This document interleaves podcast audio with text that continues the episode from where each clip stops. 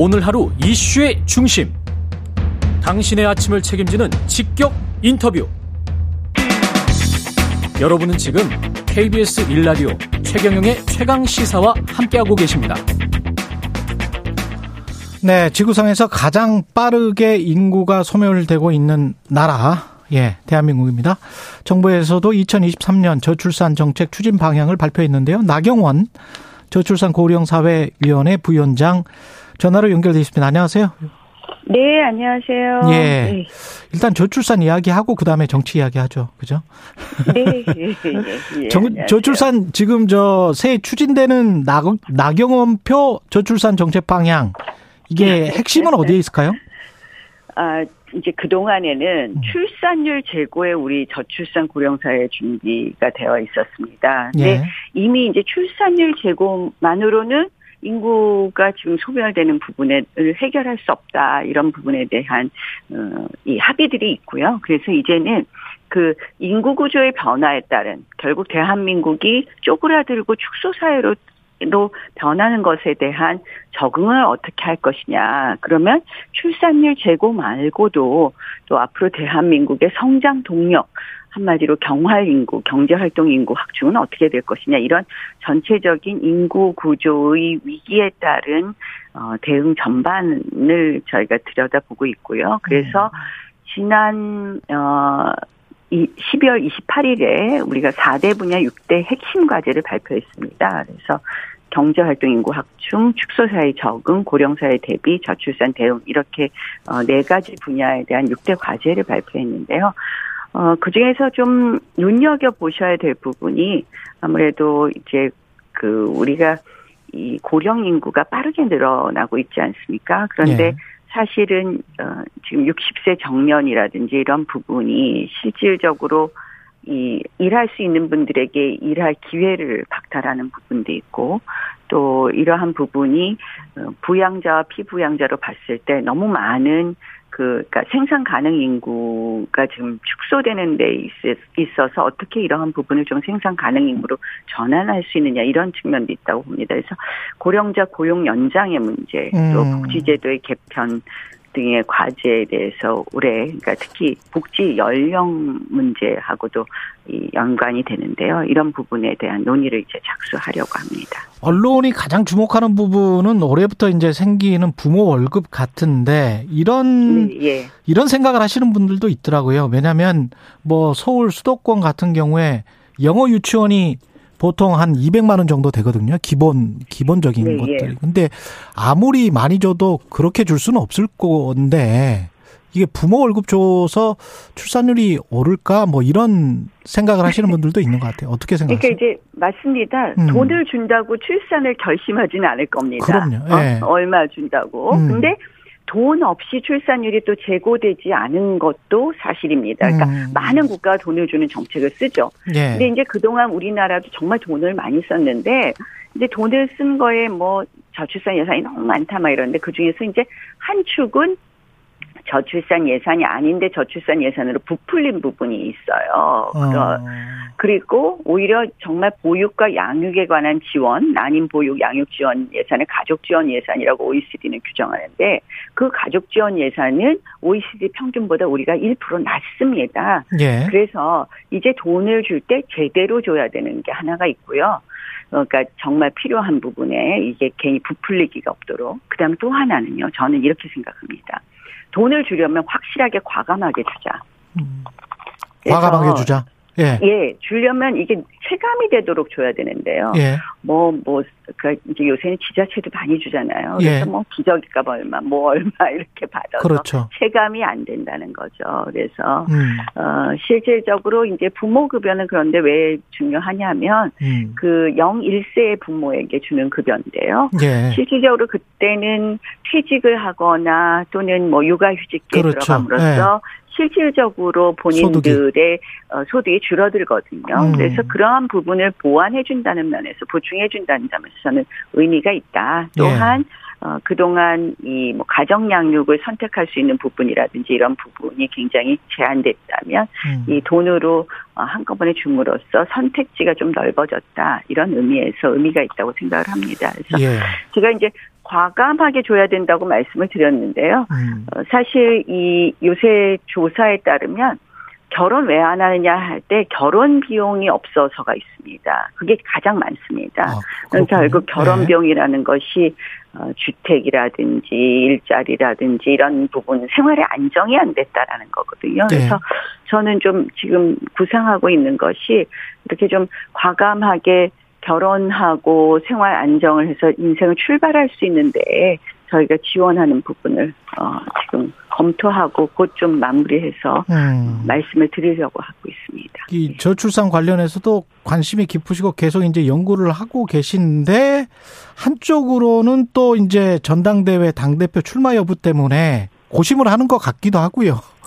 지금 고심을 하는 단계입니까? 아니면은 왜냐하면 대구로 내려가셔서 그 하신 말씀이 내가 모태 TK다 이렇게 이제 이야기하셨잖아요. 아, 어제 재미있게 뭐, 권성동 의원님 원조 TK다, 400년 전에. 400년 전에 뭐 500년 전에 내려왔다 뭐이그 예, 예. 말씀하셔서 강- 저도, 아, 저도 재미있게 모태 TK 얘기를 했는데, 아. 저희 아버님이 공군이셨는데, 예. 공군 파일럿 출신이신데, 그, 그 당시에 이제 저, 제가 엄마 뱃속에 있을 때, 그 대구 비행장에서 근무하셨다 그래서 그 예. 이야기를 그냥 농담을 삼아서 했습니다. 예. 농담입니까?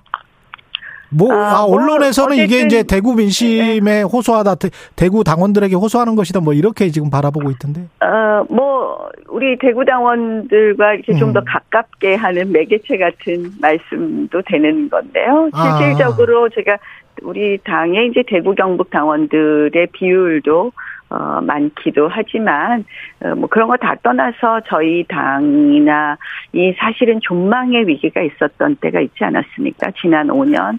정말 어려울 때 그래도 저는 당원들 너무 감사한 게 당원들이 계셨기 때문에 저희 당이 소위 문 닫지 않고 이렇게 존재할 수 있었고 그건 대한민국의 자유민주주의를 지키는 데 저는 굉장히 큰 힘이 됐다고 생각을 합니다. 그래서 그 또 그 당시에 당원 중에서는 제일 많은 분들이 대, 대구 경북 당원들이었거든요 숫자상. 그래서 그런 고마움의 표시도 하는 그런 의미였습니다. 지금 당원 100%로 해서 국민의힘 지지층만 놓고 보는 여론조사에서는 지금 1위를 하는 경우가 많거든요. 나경원 위원장이. 그래서 네, 이게 예, 예. 나오시는지 안 나오시는지에 따라서 뭐 판도가 확 바뀔 것 같은데 그냥 시원하게 확 말씀을 해주세요 여기서. 예. 아직도 사실은 여러 가지 고민을 하고 있습니다. 그래요? 아까 말씀, 뭐 오늘 이제 인구에 대해서도 말씀을 드렸는데요. 네. 제가 이제 맡은 이 역할, 이걸 음. 어떻게 하면 또 잘할 수 있느냐. 저희가 뭐 많은 고민은 그동안 제가 2016년에도 국회 특위위원장을 했었고, 이미 많은 부분에 대한 논의들도 하고, 여러 가지 아젠다 세팅도 되어 있기는 합니다. 근데 네. 이제 이, 이 문제는 사실은 전체적으로 각 부처를 조율해서 해야 되는 일들인데요. 제가 맡은 역할, 뭐 이런 부분과 어떻게 조율할 것이냐에 대한 고민이 좀 남아 있습니다. 예. 예. 국민의힘 지지층 여론조사 1위는 MBC가 코리아 리서치에 의뢰해서 12월 28일부터 이틀간 조사했고요. 자세한 사항은 중앙선거 여론조사 심의 홈페이지 참조하시면 됩니다. 이게 지금 말씀을 확실히 안 하시니까 안철수, 윤상현 수도권 연대 이야기가 나오고 있고 윤상현 의원이 제의를 하니까 안철수 의원이 100% 동의한다. 뭐 이런 이야기를 했는데 수도권 당협위원장은 저 나경원 전 의원도 사실은 그렇잖아요.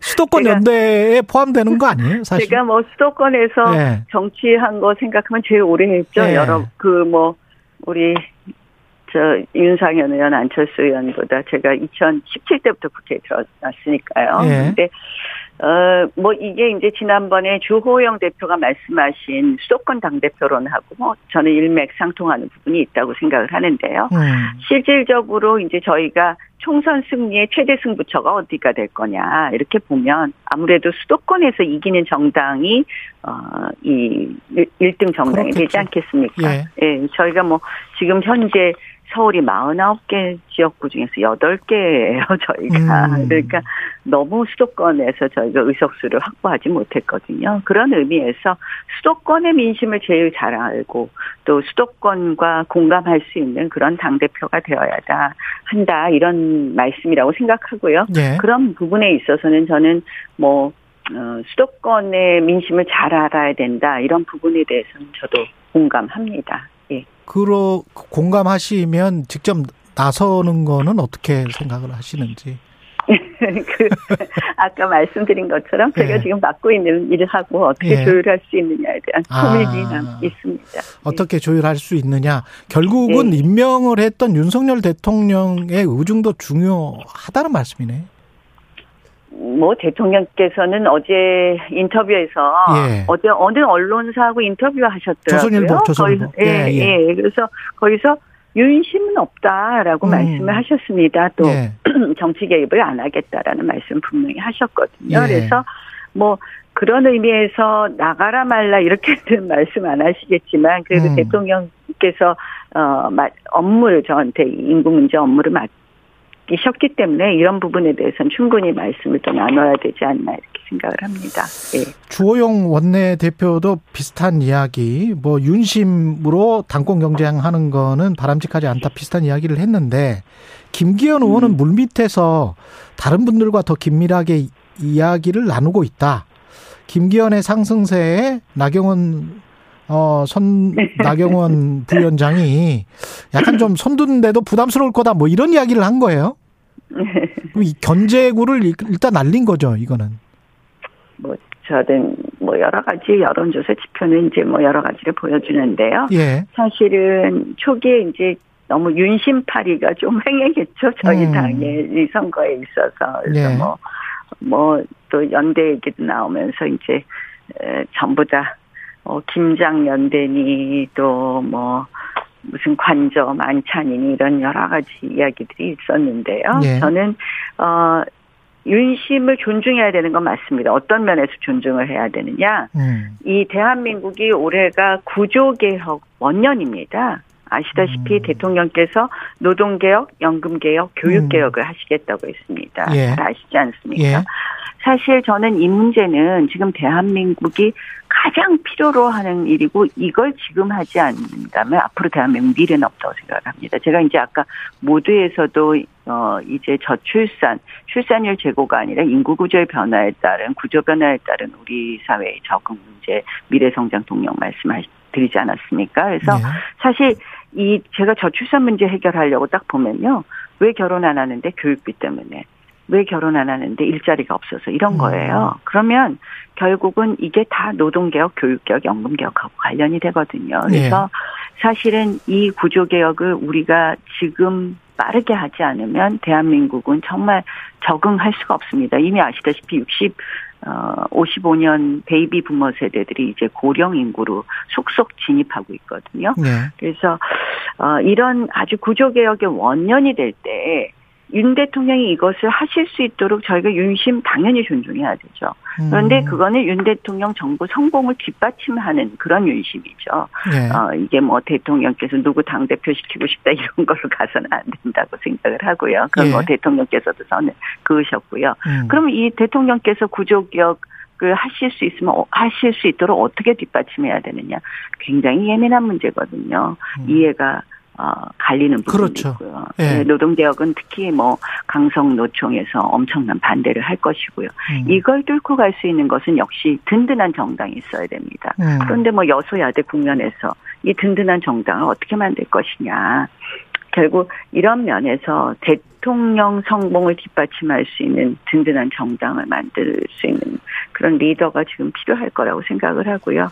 그게 그냥 뭐, 저, 자꾸 이렇게, 뭐, 최근에 음. 뭐 유승민 의원님이 예. 조금은 심하게 말씀을 하셨지만 이제 그 뭐에 대해서? 마음에 들게만 뭐 하는 그런 아. 행동에 대해서 뭐라고 말씀을 하셨던데요. 예. 그런 그런 그런 모습의 전당대회는 바람직하지 않다. 뭐 이렇게 생각을 합니다. 네. 지금 당에서 벌어지고 있는 현상이 왜 지금 뭐 각종 개혁을 말씀하셨습니다만 국민들이 원하는 게 또 이제 정치 개혁이 굉장히 크더라고요. 여론 조사를 보면. 근데 이제 공천과 관련해서 특히 이것도 이해관계가 얽혀 있는 문제이기 때문에 그 조직위원장 임명하면서 뭐 고려대학교 출신이 동대문을 그다음에 부장검사 출신들이 임명되는 것들 그다음에 뭐 사면 복권 된 사람이 이틀 만에 또 조직위원장 되고 뭐 이런 것들 관해서 우려하는 목소리도 많거든요. 어떻게 보십니까? 이게 사실은 이미 공천 바로 직전의 단계인 조직위원장 단계부터 윤심이 작용하고 있는 거 아닙니까? 글쎄요, 그게 윤심이라고 보기에는 조금 과, 확장, 과장, 그런, 확장된 해석이 좀 있다고 생각을 하고요. 예. 물론 이 조직위원장이 뭐 일부는 또 비워놓고 저도 자세히 들여다보지는 않았지만요. 예.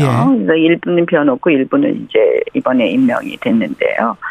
어, 뭐 일부는 좀 논란거리가 있었던 부분도 있고 또 논란이 유발될 수밖에 없게 정해진 부분도 있다고 생각을 합니다만 실질적으로 그래서 참 어렵습니다. 이 조직위원장도 이런데요. 음. 앞으로 공천 과정은 그렇죠. 얼마나 더 어렵겠어요. 예. 사실 정치에 있어서 가장 뭐 여러 가지 과정이 있지만 공천을 잘해야지 우리가 다음에 어, 이, 저희, 뭐, 국정에서도 동력을 얻는다고 생각을 하거든요. 늘 우리가 사실 뭐, 4년을 잘하다가도 공천 잘못하고 그 과정에서 국민 마음 잃어버리면서 이상한 형국이 된 경우가 예. 어뭐 짧게 지금 한 20년 사이에도 여러 번 있었거든요. 예컨대 뭐 신이 대통령이 등장했을 때 뭐 공천 과정에서 잘못 여러 가지 오해가 있으면서 박근혜 전 대통령께서 뭐 국민도 속고 나도 속았다 하면서 친박연대가 뜨면서 갑자기 친박연대가